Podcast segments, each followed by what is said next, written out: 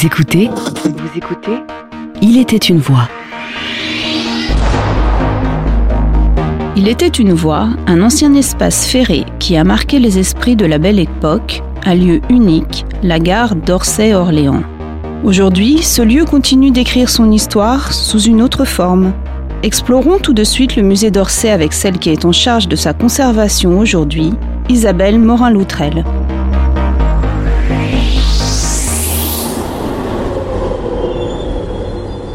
Un musée dans une gare, quelle étrange idée Pour comprendre, il faut faire un bond de plus d'un siècle en arrière. Nous sommes à la fin du 19e siècle, le chemin de fer est en pleine expansion et les compagnies privées mènent une bataille acharnée pour gagner des parts de marché et réaliser les meilleurs chiffres d'affaires possibles.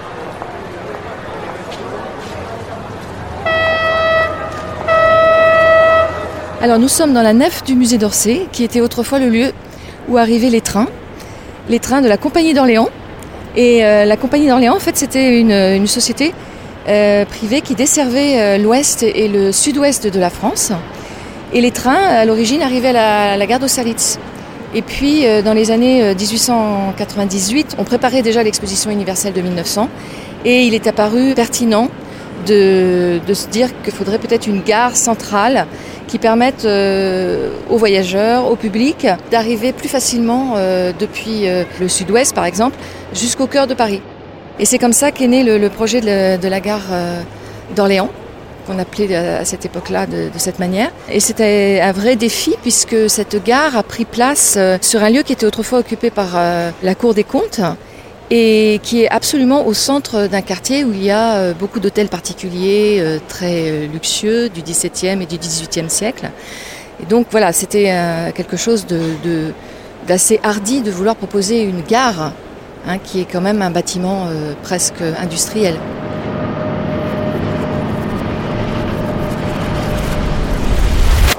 L'idée est donc de créer une nouvelle gare à deux pas du Louvre, face au Jardin des Tuileries, à proximité immédiate de nombreux ministères et de la Chambre des députés. Elle se devait d'être la gare du XXe siècle. L'une de ses missions était de réussir à être un carrefour entre différents groupes, les cheminots, la bourgeoisie partant pour le sud-ouest ou la Bretagne, et les classes populaires, les fameux banlieusards. L'autre mission, être une vitrine du monde industriel moderne pour la compagnie lors de la cinquième exposition universelle se tenant à Paris en 1900. Donc les, trains, en fait, euh, ils arrivaient du côté est pour aller au bout de la gare, c'est-à-dire que la sortie de la gare correspond aujourd'hui à l'entrée du musée. Les voyageurs, eux, entraient du côté Seine, sur les quais de la Seine. Et donc, euh, il faut euh, imaginer que quand ils arrivaient, ils n'avaient pas comme nous aujourd'hui une vision de la nef justement. Euh, non, les voyageurs arrivaient sur le côté. Et là, il se passait beaucoup de choses parce qu'il y avait la, salle des pas perdus. Les voyageurs pouvaient acheter leurs billets, pouvaient acheter leurs cartes postales, etc. Et ensuite, ils descendaient. Ils devaient prendre des escaliers pour descendre sur les voies. Et inversement, quand le train arrivait, en fait, il y avait des escaliers et même des ascenseurs et des escalators pour monter et rejoindre la sortie.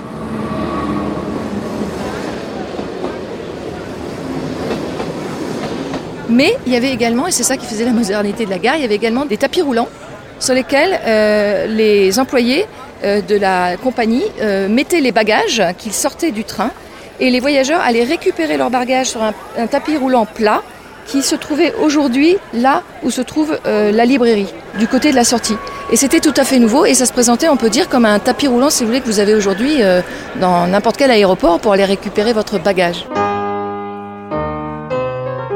Aujourd'hui, on peut quand même avoir une idée de cette gare parce qu'évidemment, tout le voûtement est conservé. Donc vous avez ces magnifiques euh, caissons euh, à, fleurons qui euh, sont inspirés en fait des termes romains qui permettent une décoration classique, mais la voûte elle-même, qui se termine par une verrière, permet, si vous voulez, de donner un espace absolument colossal et, prestigieux à l'endroit. Et pendant longtemps, on disait que cet espace, cette voûte très très large, c'était pour euh, que les fumées des locomotives euh, s'échappent et ne puissent pas euh, gêner les, visiteurs. Or, la deuxième modernité de la, gare, c'était qu'en fait les locomotives étaient électriques. Pour la première fois en France, on, a introduit les locomotives électriques ici. Donc cette voûte, elle n'était pas faite pour l'échappement des, fumées. Elle était faite tout simplement parce que la gare avait été construite par un architecte, Victor Laloux, issu de l'école des beaux-arts, grand architecte euh, que l'on connaît par ce qu'il a réalisé à Tours, notamment la gare aussi et l'hôtel de ville, et que ces références a resté des références antiques, des références classiques en fait.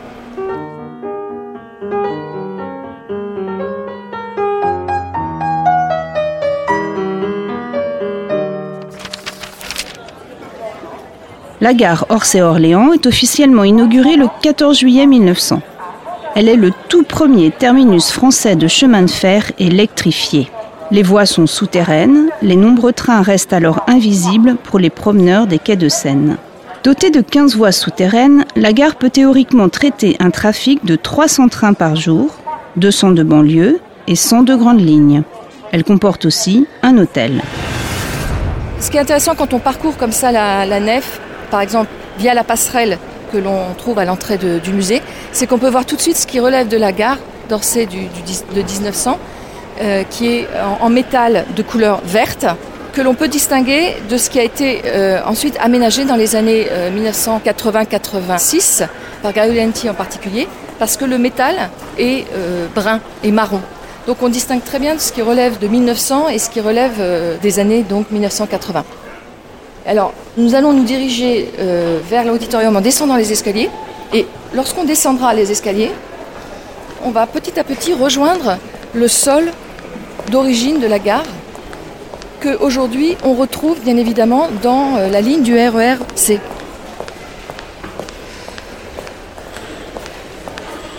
Alors maintenant nous allons nous diriger vers une salle qui a euh, conservé toute la hauteur d'origine qui euh, recouvrait en fait la salle des pas perdus, plus le, couloir d'entrée de la, gare qui se trouvait donc du côté du quai de la Seine. Cette salle euh, conserve, est très importante pour nous au musée d'Orsay parce qu'elle conserve deux très grands tableaux de, Courbet qui sont donc l'enterrement ornant et l'atelier et qui sont des tableaux très grands en dimension, très gigantesques et qui ont donc leur place maintenant ici. C'est aussi le lieu aujourd'hui d'entrée de nos expositions. Sans le savoir, en fait, c'est le seul endroit au musée d'Orsay où on est dans l'espace qui restitue totalement le volume de l'entrée de la gare. Donc on devine euh, la baie cintrée euh, du quai. On rentrait par cette porte. On était tout de suite euh, dans un couloir tout en longueur qui était orné en fait de sculptures qu'on peut deviner au démarrage des voûtins. Elle était ornée aussi de peintures, mais qui ont disparu. Et ensuite, on rentre dans un deuxième espace qui est donc la, salle des pas perdus et qui est euh, surmontée d'une coupole qui donne l'impression d'être une coupole avec un éclairage zénital naturel.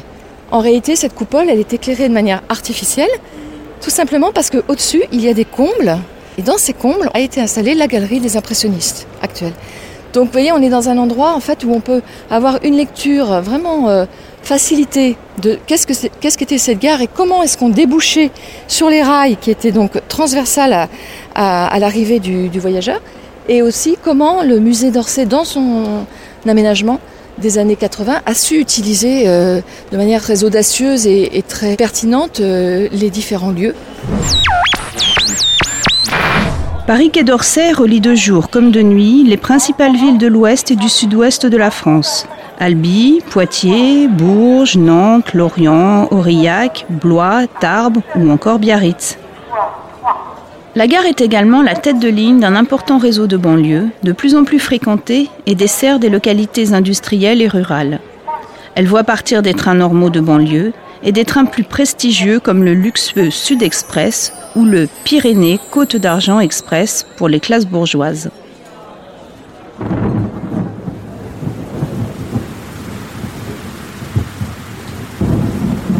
En janvier 1910, Paris est sous les eaux, c'est la crue du siècle. La vie dans Paris est affectée et une partie du service ferroviaire, notamment avec la banlieue, est interrompue. Située près de la Seine, la gare avait été construite avec des équipements censés la protéger contre ce type de risque. Mais ce fut un échec. Les voies souterraines sont noyées par les baies d'aération ouvertes dans le mur côté Seine. Et malgré des travaux d'amélioration, elle sera de nouveau noyée en 1956. Certains n'hésiteront pas à comparer ce paquebot architectural flambant neuf au Titanic. Le 1er septembre 1939, la guerre est déclarée et on transfère les services grandes lignes à Austerlitz. La SNCF doit acheminer les troupes et le matériel sur le front. La gare d'Orsay est donc réquisitionnée par les autorités militaires. Elle devient la gare centralisatrice des colis destinés aux soldats du front. Le 14 juin 40, Paris est déclarée ville ouverte. L'occupation allemande va bientôt commencer.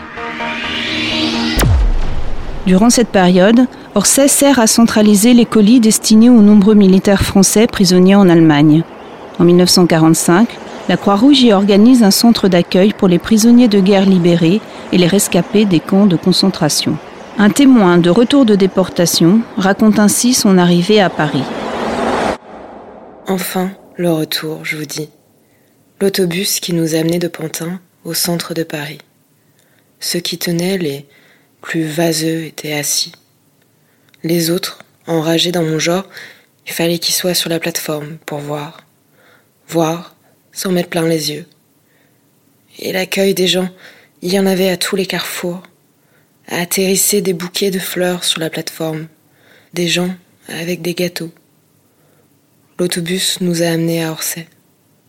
À Orsay, il y avait le, le long du quai, quoi. Une marchande de fleurs qui, arrivait avec sa voiture à bras et qui s'était mise à la descente de l'autobus et qui donnait un bouquet à chaque gars qui descendait. Après-guerre, une nouvelle ère débute avec la progressive prise de pouvoir de l'automobile, des bus et des métros, au détriment des tramways et du chemin de fer. Déjà, la Première Guerre mondiale avait marqué un tournant avec la fin de la Belle Époque et un premier boom de l'automobile. Le service grande ligne ne reviendra pas à Orsay. Donc depuis 1739 seulement la banlieue, mais les installations intérieures de la, de la grande gare euh, qu'elle avait été sont restées en place jusque dans les années 50-60. Et les guichets voyageurs, les guichets bagages, etc., euh, je les ai vus, oui, je viens bien les voir. Tout ça ne servait plus beaucoup. Euh, le trafic banlieue était faible parce que bon, la gare d'Orsay, c'est bien, c'est quartier mais enfin, il n'y a pas énormément clientèle à la gare d'Orsay. Les trains qui évidemment se, dirigeaient vers le sud-ouest, ils se chargeaient à partir de Saint-Michel et Austerlitz. Mais à Orsay, il n'y a pas grand monde. Hein. Le vaste bâtiment s'avère alors beaucoup trop grand. La SNCF cherche alors à s'en défaire et sa destruction paraît inéluctable. En 1971, l'autorisation est donnée de démolir la gare. Mais devant l'hostilité de l'opinion publique, les ministres des Affaires culturelles et de l'équipement reculent et la classent monument historique en 1973. Moi j'ai souvenir d'avoir euh, plusieurs fois euh, pris des, amis et, les emmener là. Alors il y avait marqué passage interdit, euh, pas bon. Quand tu entrais là-dedans, c'était sombre, noir, euh, sale, euh, etc. Et donc, tu nous emmènes, c'est que ce truc, qu'est-ce que tu viens faire là-dedans? Et alors on faisait quelques pas et on disait, bon maintenant tu te retournes et tu regardes. Et en se retournant, on voyait la pendule, la, grande horloge, le toit, enfin cette espèce de cache hein, de, toit qui, qui, est toujours là, quoi. Et là, les gens étaient, étaient médusés, quoi, parce que c'était très impressionnant, quoi. Dans, un sol sale, sans, intérêt, etc. Et tu voyais euh, l'architecture qui se développait au-dessus de ta tête. C'était quand même assez, euh, stupéfiant. La gare d'Orsay prend à nouveau vie grâce à une expérience culturelle menée par Jean-Louis Barrault et Madeleine Renaud, qui y installent leur troupe de théâtre en 1971. À ceux, nombreux au début, qui s'étonnent de voir des comédiens jouer dans une gare en partie désaffectée, le metteur en scène répond. D'abord, nous faisons du théâtre, dans un théâtre au théâtre d'Orsay. Nous avons fait un théâtre dans un emplacement d'une gare, et puis je ne trouve pas ça tout à fait anormal, puisqu'au théâtre on voyage, et en gare on voyage aussi.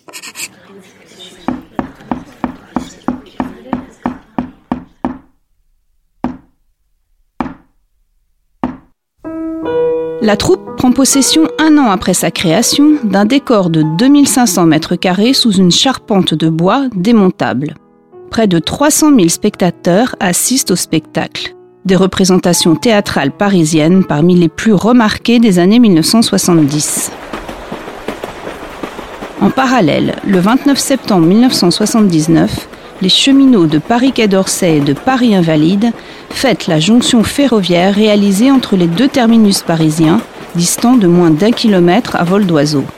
C'est la naissance de la transversale rive gauche, premier maillon d'une nouvelle ligne de RER e entièrement exploitée par la SNCF, la ligne C. Ma mère, euh, elle, a, fréquenté aussi, des souvenirs familiaux.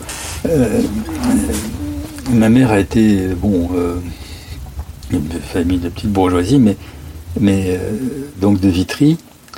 Elle a été au lycée Fénelon. Fénelon, donc, est au quartier latin, à côté de Saint-Michel. Donc, elle prenait le train de Vitry à Saint-Michel. Elle a connu évidemment quand même le, un d'Orsay. Et donc, descendant à Saint-Michel, de voir des gens attendant sur le quai à Saint-Michel pour aller vers Invalide, Versailles et tout ça. Et alors ça, elle n'en revenait pas. Quoi. parce que pour elle, euh, à Saint-Michel, le train se vidait, mais puis personne ne le prenait, parce que pour aller à Orsay, qu'est-ce que le train pour aller à Orsay? Ou des gens qui restaient, mais pourquoi ils descendent pas? Ben, Il va jusqu'à Orsay. Ah oui, mais bon... Euh, mais voilà, parce que sinon, si tu veux, c'était pas... Orsay n'était pas une gare très fréquentée, encore une fois, quoi. Parce qu'il y avait que les, que, les ministères. Euh, qu'est-ce qu'il y avait d'autre? Euh, bah, Pas grand-chose. Hein, en, dehors, des ministères, euh, quand le grand ministère, le ministère des publics transports à l'époque, la défense, l'éducation nationale, il n'y a pas grand-chose d'autre hein, finalement. Cependant, devant l'avancée d'un nouveau projet pour la gare, la troupe de théâtre Barreau-Renault quitte Orsay en 1979 pour s'installer sur l'autre rive, au théâtre du Rond-Point. Des projets de reconversion fleurissent, aérogare, école d'architecture, ministère. C'est un musée qui est inauguré le 1er décembre 1986 par François Mitterrand, Valéry Giscard d'Estaing et Jacques Chirac. La réalisation de l'architecte milanaise Gaolanti ne fait pourtant pas l'unanimité. Ainsi, Janine Baron, journaliste à La Croix, décrit le rez-de-chaussée du musée en ces termes. Vu de là-haut, dans l'éblouissement des couleurs si merveilleusement liées à la lumière naturelle adoucie par les vitrages, le rez-de-chaussée, coiffé de terrasses, semble bien inutilement lourd, encombré, déjà vieilli prématurément, pompeux, prétentieux, écrasé sous ces faux airs de mausolée hautain. Les, premiers critiques euh, qui se sont exprimés sur cette euh, gare, en fait, parmi eux, certains ont, dit tout de suite que ça, l'a rappelé euh, un musée des beaux-arts. Et effectivement, la gare n'avait pas une allure de gare, à cause justement de son, parement de pierre qui, venait cacher la structure métallique. Et quelques années plus tard, au moment où on a commencé à se poser des questions sur la réutilisation de, cette gare, lorsqu'il s'est agi de la transformer en, musée, en musée du 19e siècle, tout correspondait, c'est-à-dire que le contenant pouvait permettre de mettre un contenu significatif à propos de, justement de l'histoire de l'art du XIXe siècle. C'était vraiment une, idée sensationnelle euh, de, vouloir faire revivre ce bâtiment très révélateur voilà, de, des goûts de la fin du XIXe siècle dans le milieu, si vous voulez, des beaux-arts.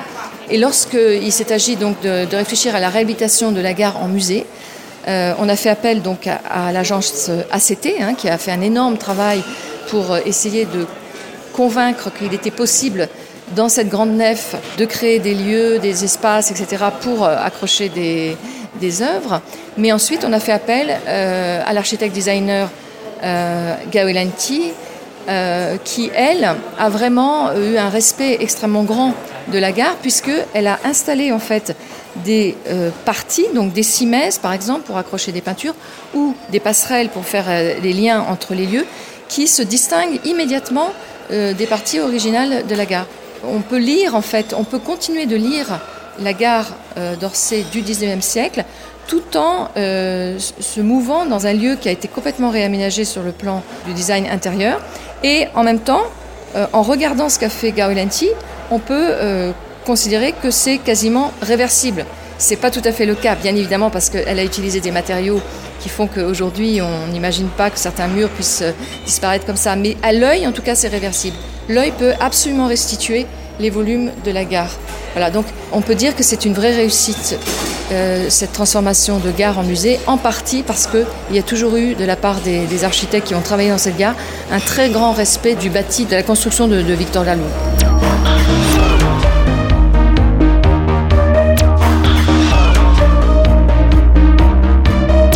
Orsay est aujourd'hui l'un des musées de France les plus visités, avec environ 12 000 visiteurs par jour, et beaucoup s'y rendent en empruntant le RER e jusqu'à la station Musée d'Orsay, desservie quotidiennement par 300 trains. Malgré la transformation en musée, la gare d'Orsay ne cessera jamais de fonctionner pour la desserte de la banlieue, notamment grâce au RERC. L'histoire continue de s'écrire.